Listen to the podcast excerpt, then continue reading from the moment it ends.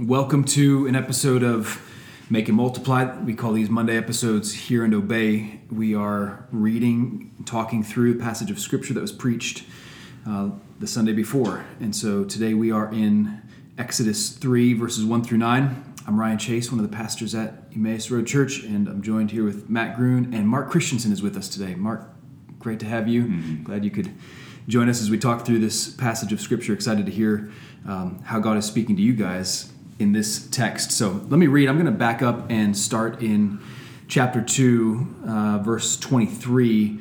Greg mentioned this passage in his sermon. There's definitely overlap in the language here at the very end of chapter 2 with what we see in the beginning of chapter 3. It's one of those, those passages, sometimes it's clear in narrative literature that there's like a, a pivot point, a, a verse or two or three where things are transitioning, kind of like you know if you're watching a, movie or a TV show, that there's a crossfade and it's you know shifting from one mm. one scene to another, and and that I think is what's going on at the end of chapter two into chapter three. So this is God's word.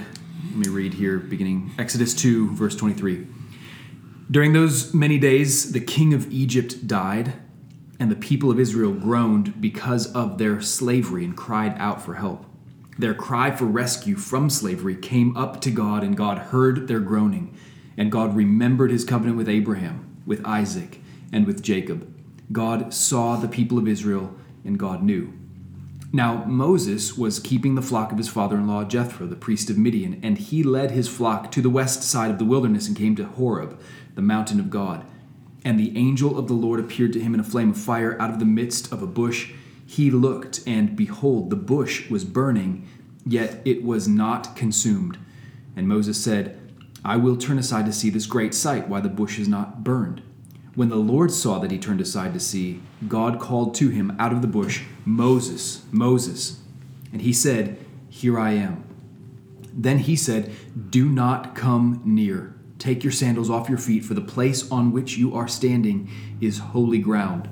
And he said, I am the God of your father, the God of Abraham, the God of Isaac, and the God of Jacob.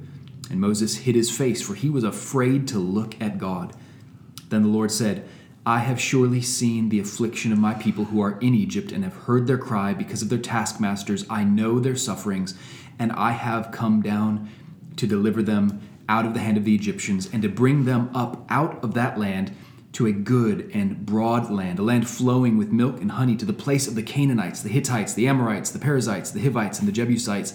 And now, behold, the cry of the people of Israel has come to me, and I have also seen the oppression with which the Egyptians oppress them. This is God's word. Father, we do pray that you would speak to us, that your word would dwell richly in That's us. Right.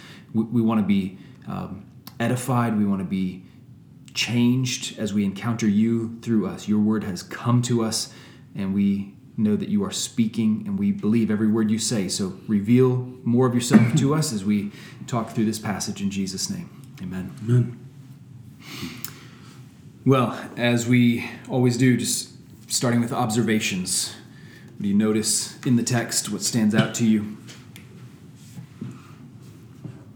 Yeah, it definitely helps, Ryan, how you read that. Um, just reiterate that the, the chapter breaks and the headings are not authoritative. Mm-hmm. Um, they were added much later.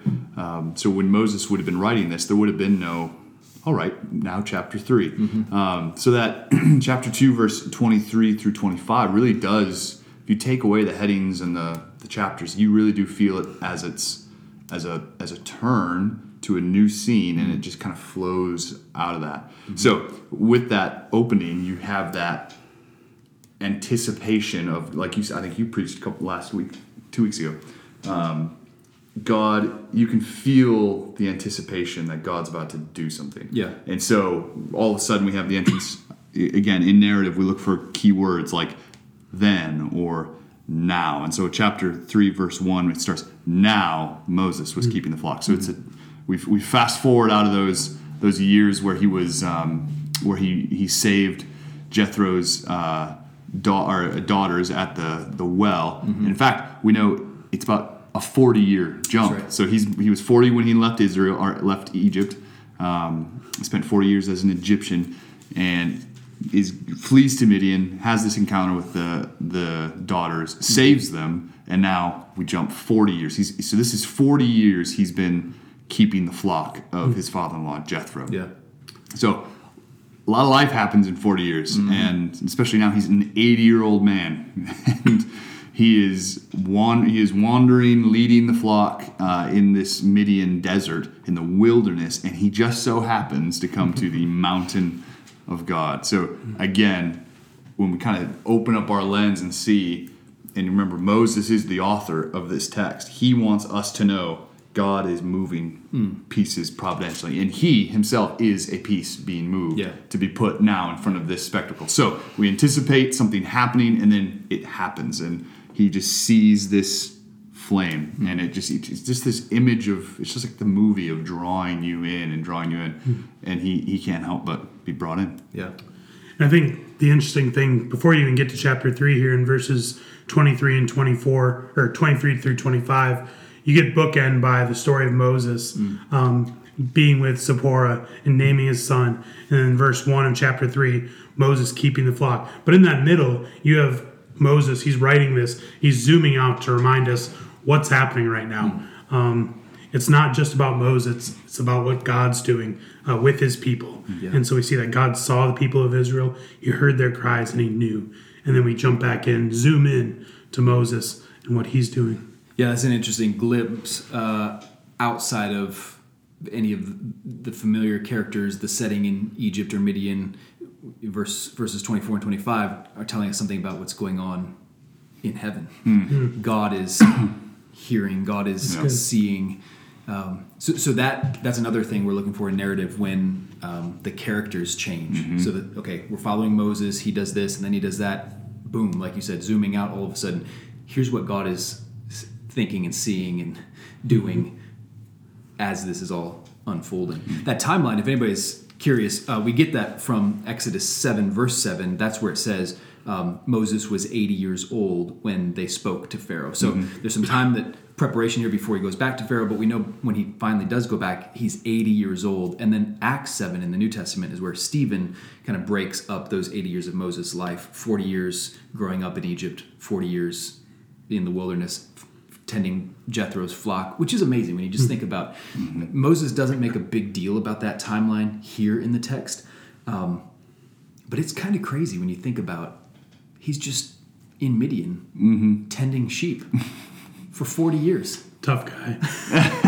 Well, I mean, it really does. when it, when you set it into the the broader uh, the the broader story of Scripture is that why why there? Because when he was in when he was in Egypt as a prince of Egypt, he, he was getting the best education. He was, as uh, we discussed last week, he was he was learning how to lead an army. He, he was learning all the things that you would think would equate to being a supreme leader, Yeah. like the guy, the lead thing. God providentially rips him out of that and places him in the desert Yeah. to be a shepherd. And so when you think of all, uh, CJ taught us this at, he, he, in pastoral ministry, in our pastoral ministry class, he kept saying over and over, the chief metaphor, God divinely inspired in his word to uh, communicate leadership and, well, for us pastors, is that of a shepherd. This sense of just leading a flock. All of the nuance of that metaphor is played out in leadership. And it's just so interesting how God rips him out of what we would probably think a, a good education, Right. good degrees, you know, the best schools, the best teachers, And a clear path of ascendancy Exactly. and power and Yep. influence and to be a deliverer. Yeah. as Right. we've seen so far. Yeah. But now we see him shepherding. Yeah. Right. Like Matt was in the middle of nowhere shepherding and yet it's not wasted time No. he, he's learning how to shepherd a flock in the wilderness which you know we've read ahead we know the rest of the story that's what he's going to be doing for the next 40 years of his life shepherding people in and, wilderness and Greg pointed out that point in, in the sermon. I remember this him discussing the like what happens in anonymity. Hmm. Um, because when he was in Egypt, he, he, he I don't I don't know how well known he was, but he was by his somebody. birth, it was somebody, mm-hmm. and he was to be known as somebody. And then God again providentially pulls him out of that and puts it, puts him in a place where he spends just as much time in a season of just being completely unknown. Yeah. All he does is lead this flock through wilderness, hmm. which is we will see is preparing him for something greater and for, for something way more applicable hmm. for what he's going to do. I'm interested to hear from you guys. When I've normally hear this, heard this passage preached, it's usually focused on the big spectacle that this burning bush is. Mm-hmm. But Greg really didn't focus there yesterday. Hmm. He really focused on what is God doing? Who is He? He's sovereign. He's holy. He's merciful. Hmm. So I'd love to hear your guys' thoughts on just why did we not focus on that yesterday mm-hmm. when so often we hear this passage it's focused on this burning bush hmm. Yeah. Well, I, I think that, like Greg pointed this out, there's a threefold repetition, and and anytime you notice keywords and phrases being repeated, um, that should get our attention. Clearly, the author's trying to communicate something, and so that, that's why I backed up and read the end of chapter two because chapter two ends. God heard their groaning. God remembered His covenant with Abraham, Isaac, and Jacob. God saw the people of Israel. God knew. Um, at the burning bush, yes, the bush is burning. That's a sight that catches Moses' attention mm-hmm. enough to say, I'm going to turn aside and see what this strange sight is. What's going on here? And then it says, when God saw that. Um, he turned aside. Verse 4 When the Lord saw that he turned aside to see, God called to him. So, it, it's not so much about the spectacle as it is about mm. the God who is mm-hmm. there right. speaking. So, what is it that God says? When Moses turns aside, God has his attention. What does God say? Well, God says, I am the God of your father, the God of Abraham, the God of Isaac, the God of Jacob. That, that's exactly what we heard at the end of chapter 2. then he goes on to say, I've surely seen the affliction of my people. I've heard their cry. I know their sufferings. I've come to deliver. So, same, same thing. I've seen, I've heard, I know. Um, verse 9, and now behold, the cry of the people of Israel has come to me, and I have also seen the oppression. So, God repeats that again. So, it's the same thing. Chapter 2 ends saying God knows, and here in chapter 3, God is saying, I see, I know, I'm going to do something. So, so that seems to be the focal point. Hmm. Hmm. Who is God, and, and what is He doing when His people are suffering?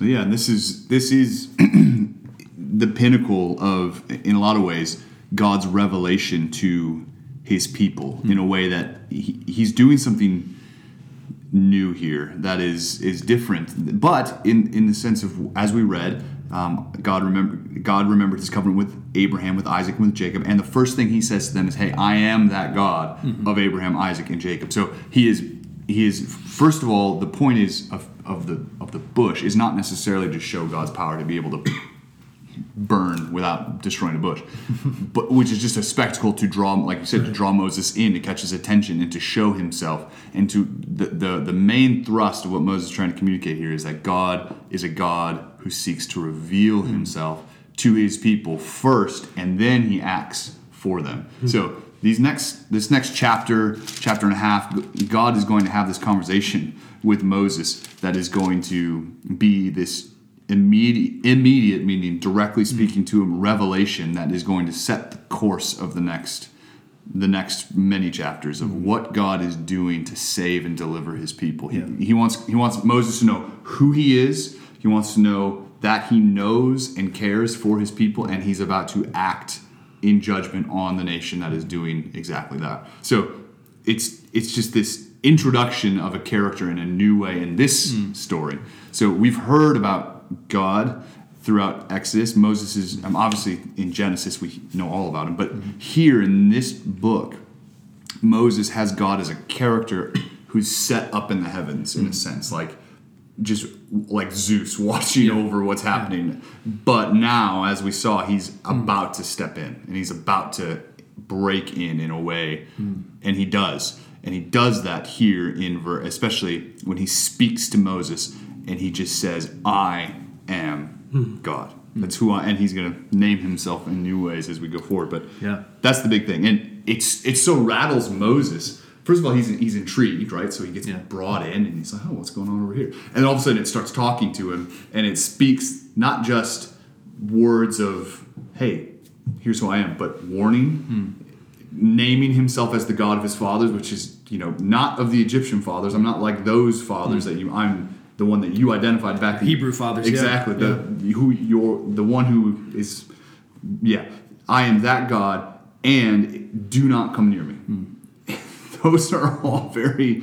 It's enough where verse what is that verse six. he hides him, his face. He's filled with fear, Yeah. uh, which would be the appropriate Yeah. reaction.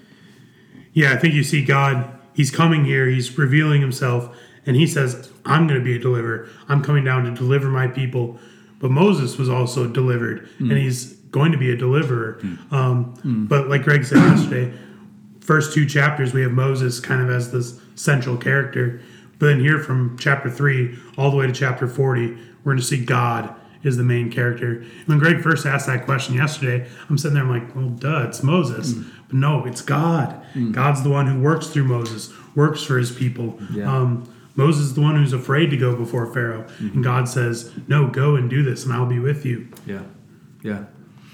And I think I think Mo- I think Moses to that point, Mark. I think Moses because he's the author of this of this book, he knows that hmm. above all else. And I think that's why he presents himself in these ways and why he chose hmm. to edit some things out of his life at the beginning. Why he didn't choose to focus on that season, hmm. but has now opened up to starting with this event for the like like Greg said. We've it's taken us 40 years for chap like well 400 years and then 40 years and then 40 years and now we're going to drop into one year. Um, and i think moses is editing that because he wants to highlight he is just a conduit he's just a, a, a piece of the puzzle but god who is who greg said is sovereign holy and merciful is the is the chief player here Yeah. That's good. Yeah, God reveals himself. And, and the you know the burning bush is um, even just that phrase is kind of shorthand for God's self-revelation. Um, I- I think it's common for people to kind of long for their own burning bush experience. um, you know, why doesn't God just speak to me audibly or show me some kind of vision or, or sign? Right. Um, th- this is a rather rare experience. Yeah. E- Even in the Bible, it's not like this was just happening left and right. So, Correct. so this is, I think, the way Greg set it up. There are certain significant days in history where things shift. Mm-hmm. This is a turning point in the history of the world. And uh, the way Greg said it, it, it reverberates down to us today. Um, we don't need our own burning bush experience. We have this record and revelation of God revealing himself to Moses and, and through this experience to the world, Yeah. which is significant. And, and I think we've said it before on here, but Hebrews 1 is, is worth keeping in mind that in where Hebrews 1 1 says, in long ago, like now, like in Exodus 3, in many times, in many ways, God spoke to our forefathers in the prophets and like a burning bush, but now in these last days, he has most fully revealed himself perfectly in his son, Jesus Christ. So, to your point, we, we want to say, hey, why doesn't God just do that for me? Mm, then, then I would, my faith would be stronger then. Well, He has done in a much fuller way than even this, because He's done it perfectly in His Son, yeah. And we have record of it, which is incredible. Well, in Christ coming to, you know, reveal himself to us to save us from our sins, but he also confirmed every promise that was made. And so Greg had taken some time to have us memorize Psalm 50, 15 with him. Uh, Call upon me in your day of trouble. I will deliver you and you shall glorify me. He said that's a promise that Jesus died for. Yeah, and so we can trust that. Um, so we can call on God and he will deliver us and we will glorify him. Um, so he's revealed himself, but he's also promised things to us um, that would call on him and be delivered. There's something so powerful that's revealed here about the nature of how God relates to people and, and who we are as human beings in relationship to God. People, um, the covenant people of God, in the end of chapter 2, they are groaning and crying for help. And it's that groaning that God hears. It- It's that cry that comes to him. And, and then when God affirms that to Moses at the burning bush, it's I've, I've seen their affliction. I've heard their cry because of their taskmasters. I know their sufferings. So people are in need of help and just groaning and, and crying out. Um, God is the one who's able to help. And it's like, um, you know, I was just thinking about it, when you have a problem, depending on the kind of problem, you call a professional who has skills and abilities to do something about that. So you call a plumber or a contractor or a lawyer or a doctor or, and, and when you do, they work for you. you know that that's that's the crazy thing about it. A, a lawyer or a doctor who has years of schooling and experience and expertise, um, they come in and say, "I will work for you. Uh, I'll use my skills. I'll provide my services for your benefit. You're the one in need, and, and I will go to work for you." And and there could you know what do, what do you do as the one with a problem? You you just hand the burden over and you let them go to work on your case. Um, and, and that's exactly how our relationship to God is presented here in this text. You know, what, what do the people bring? Just a big, huge problem. Problems. They are oppressed, they are afflicted, they are suffering, they are groaning. God says, even just the language, verse 8, I have come down. Yeah. well, to your point, Ron, like uh, when you preached this the other week, when you said, notice they didn't really cry out for help to God; they're just crying, Crying, out. yeah. And Moses is happy as a clam out walking in, you know, as In the mountains with in the some mountains with some sheep. It- it- nobody is like necessarily asking for God to come down to them, Mm-hmm. but which highlights the a the sovereignty of God in our lives and and that nobody is saying God where where are you saved? The, the Israelites were not saying God come save us. They're just miserable. M- Moses is indifferent he's removed himself and thinking okay I'm gonna go hang out over here but God now comes down like you were saying and then notice he says I know they're suffering I have come down to deliver them to bring them up. Hmm. I'm going to bring them up out of the land. I'm going to bring them out of that miry hmm. clay. I'm going to bring them into something better. Hmm. So it just highlights the activity of God and His sovereign decree, hmm. knowing the plan, knowing where He's going, knowing the pieces and all the puzzle pieces and where He's going to bring it. And He and He is the one who acts. So nobody. Hmm. It's just it's so hard to read this and think, oh man, there's a whole bunch of free will acting. Just how about that? The coincidences that just lined up. Hmm. No, God Himself is is bringing Taking about His initiative. purposes. Yeah, That's right. Yeah. So here's a a thought or a question I could see people wrestling with through their suffering. Um, yeah, I, I think this is meant to be a comfort. God sees, God hears, God knows. But if you're in the middle of suffering, um, that might not sound completely comforting, right? Because what you want is the suffering to stop. Right. You just want it to end. If, when you feel pain, the only thing you want is for the pain to stop. Um, and, and so it, it's not hard to imagine somebody going through hard things thinking, well, that's great that God knows I'm in trouble. What's he going to do about it? when, when is he going to make it stop? Hmm. You know what, what I mean? Yeah. So, what comfort is meant for us in the fact that God sees and hears and and knows? Hmm. Any thoughts? I think we know, obviously, in the present it's difficult, but in the end, there's confirmation that things will be turned right. Um, we have promises of that, and I think that's why it's so vital to do what we do in our discipleship huddles of gathering together to remind each other of that. Um, I can't imagine trying to do this on my own. Um, some of the suffering that I've gone through. Um, if I wasn't in a community, it surely would have broke me. And so, um, but then also, you know, reading through Scripture, you see people like Moses who, for 80 years, um, for much of his life, spent in a field shepherding, um, anonymous, under the radar. Um, you know, when am I going to um, be this deliverer um, that I meant to be? And maybe he wasn't asking that question, but I think reading through saints and um, reading of some of the saints in church history as well, whether that's church fathers or missionaries, um, people who experience great suffering, but also have a great hope. And so reading their stories, yes, we don't have the same circumstances, same struggles, but um, it gives me hope to know look at this person's life. They lived it faithfully. Yes, it was difficult, um, but there was always a, a trust and a confidence. Um, and even when there was a drifting from that, there was always a promise or a person or a church that um, helped them get back on track. So Yeah. that's comforting to me.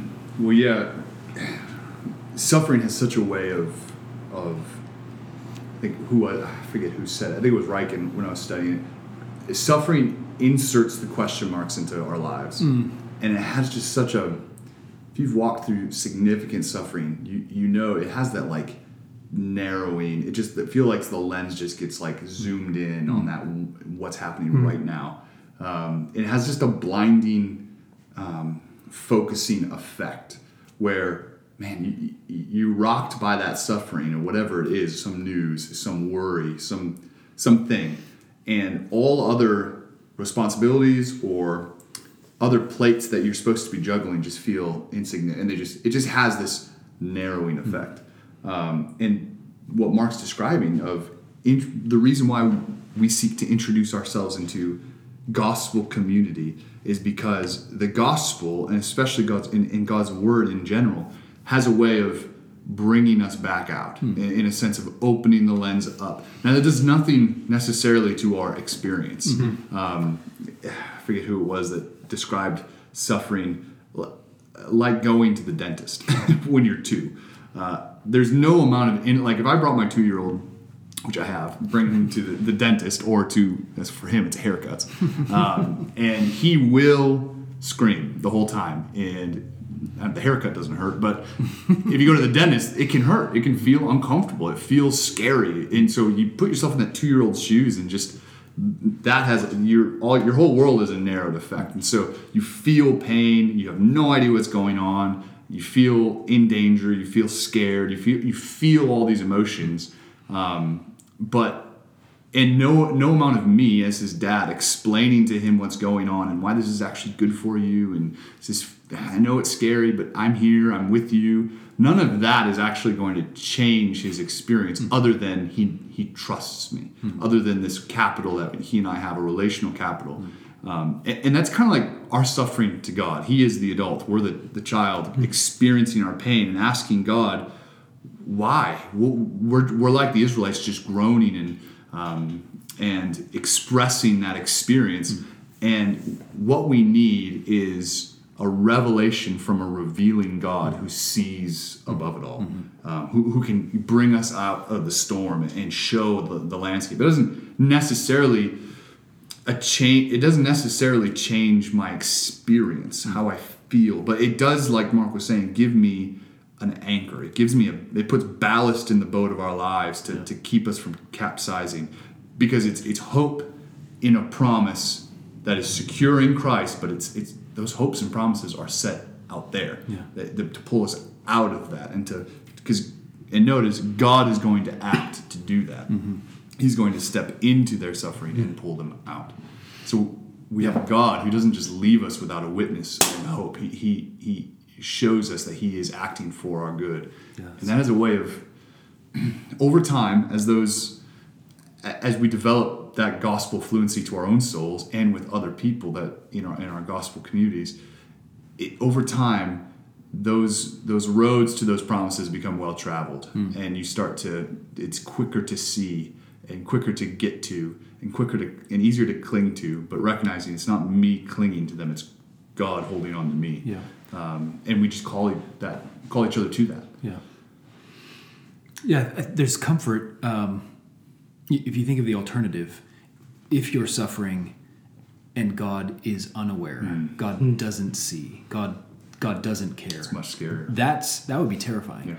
Yeah. Um, and, as understandable as it is that when we're suffering, it, it, the thought can go through a mind. Well, so what that God sees and knows? I, I just want the suffering to end. Yeah. Mm. Um, I think what it's meant to assure us is that God is sovereign over our suffering. And so we've referenced this several times in the first several sermons in this series that God told Abraham way back, you know, several hundred years before this, your descendants are going to be enslaved and oppressed in a foreign land for 400 years mm-hmm. and then I'm going to deliver them and they're going to plunder them, right. that people and I'm going to bring them out. So God had set a timeline on this. Mm-hmm. And just knowing that when you're in the midst of suffering, mm-hmm. for us, from our perspective, we're thinking, how long is this going to last? How long can I hold on? I can't endure much longer.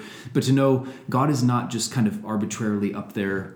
You know, absent-mindedly, he's forgotten about us or whatever. No, he he has in his mind already um, foreordained mm-hmm. and set timelines and limits, and he intends to act and bring an end to it at some point. And I, so I think that's God seeing and God knowing. It, it, it means God cares, and it just it reminds me that um, it's easy to get into a frame of mind to think it's God's job to never let anything unpleasant happen to me. it's God's job to protect me from ever feeling any pain, any hmm. discomfort, any suffering.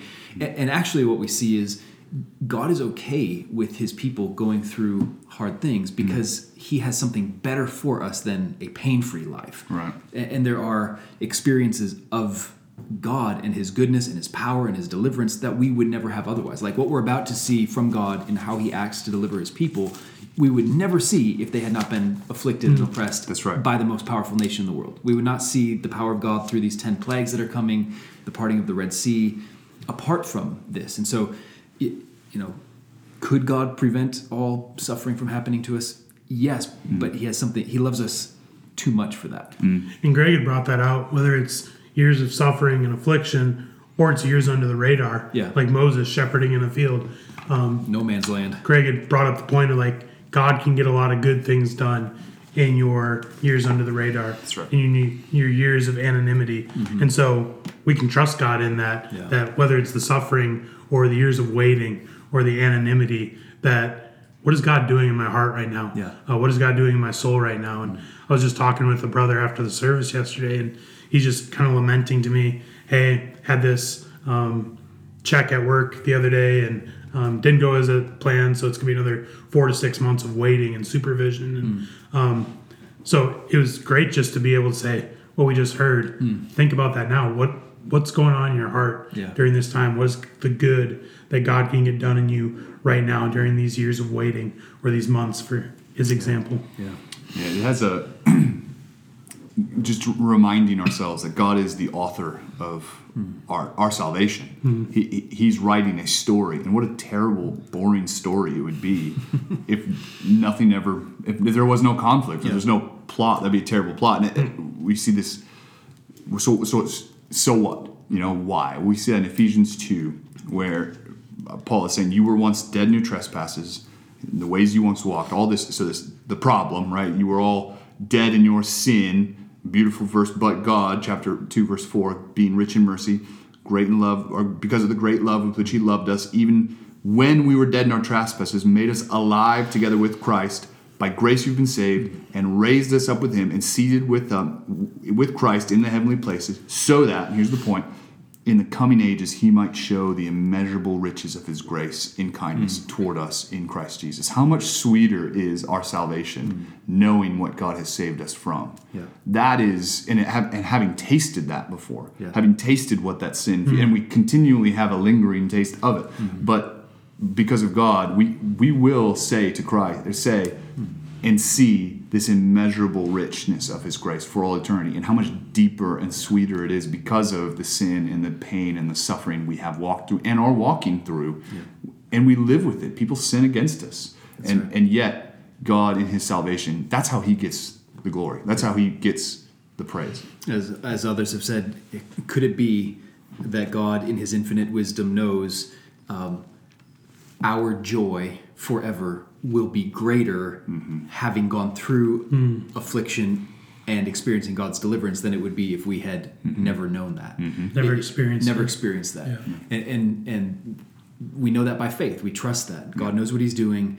To be a an oppressed and redeemed people is a greater joy than to Yeah. never have been through that. So mm. there's so much more here. We didn't even get into. I know Mark, you asked about the burning bush. You know, there's a whole point there about don't come any closer. You're on holy ground. Um, Moses' fear. You know, Greg, I think that was helpful when he discussed the holiness of God. Do, do we mm. think of God with that kind of reverence and Yeah. awe that?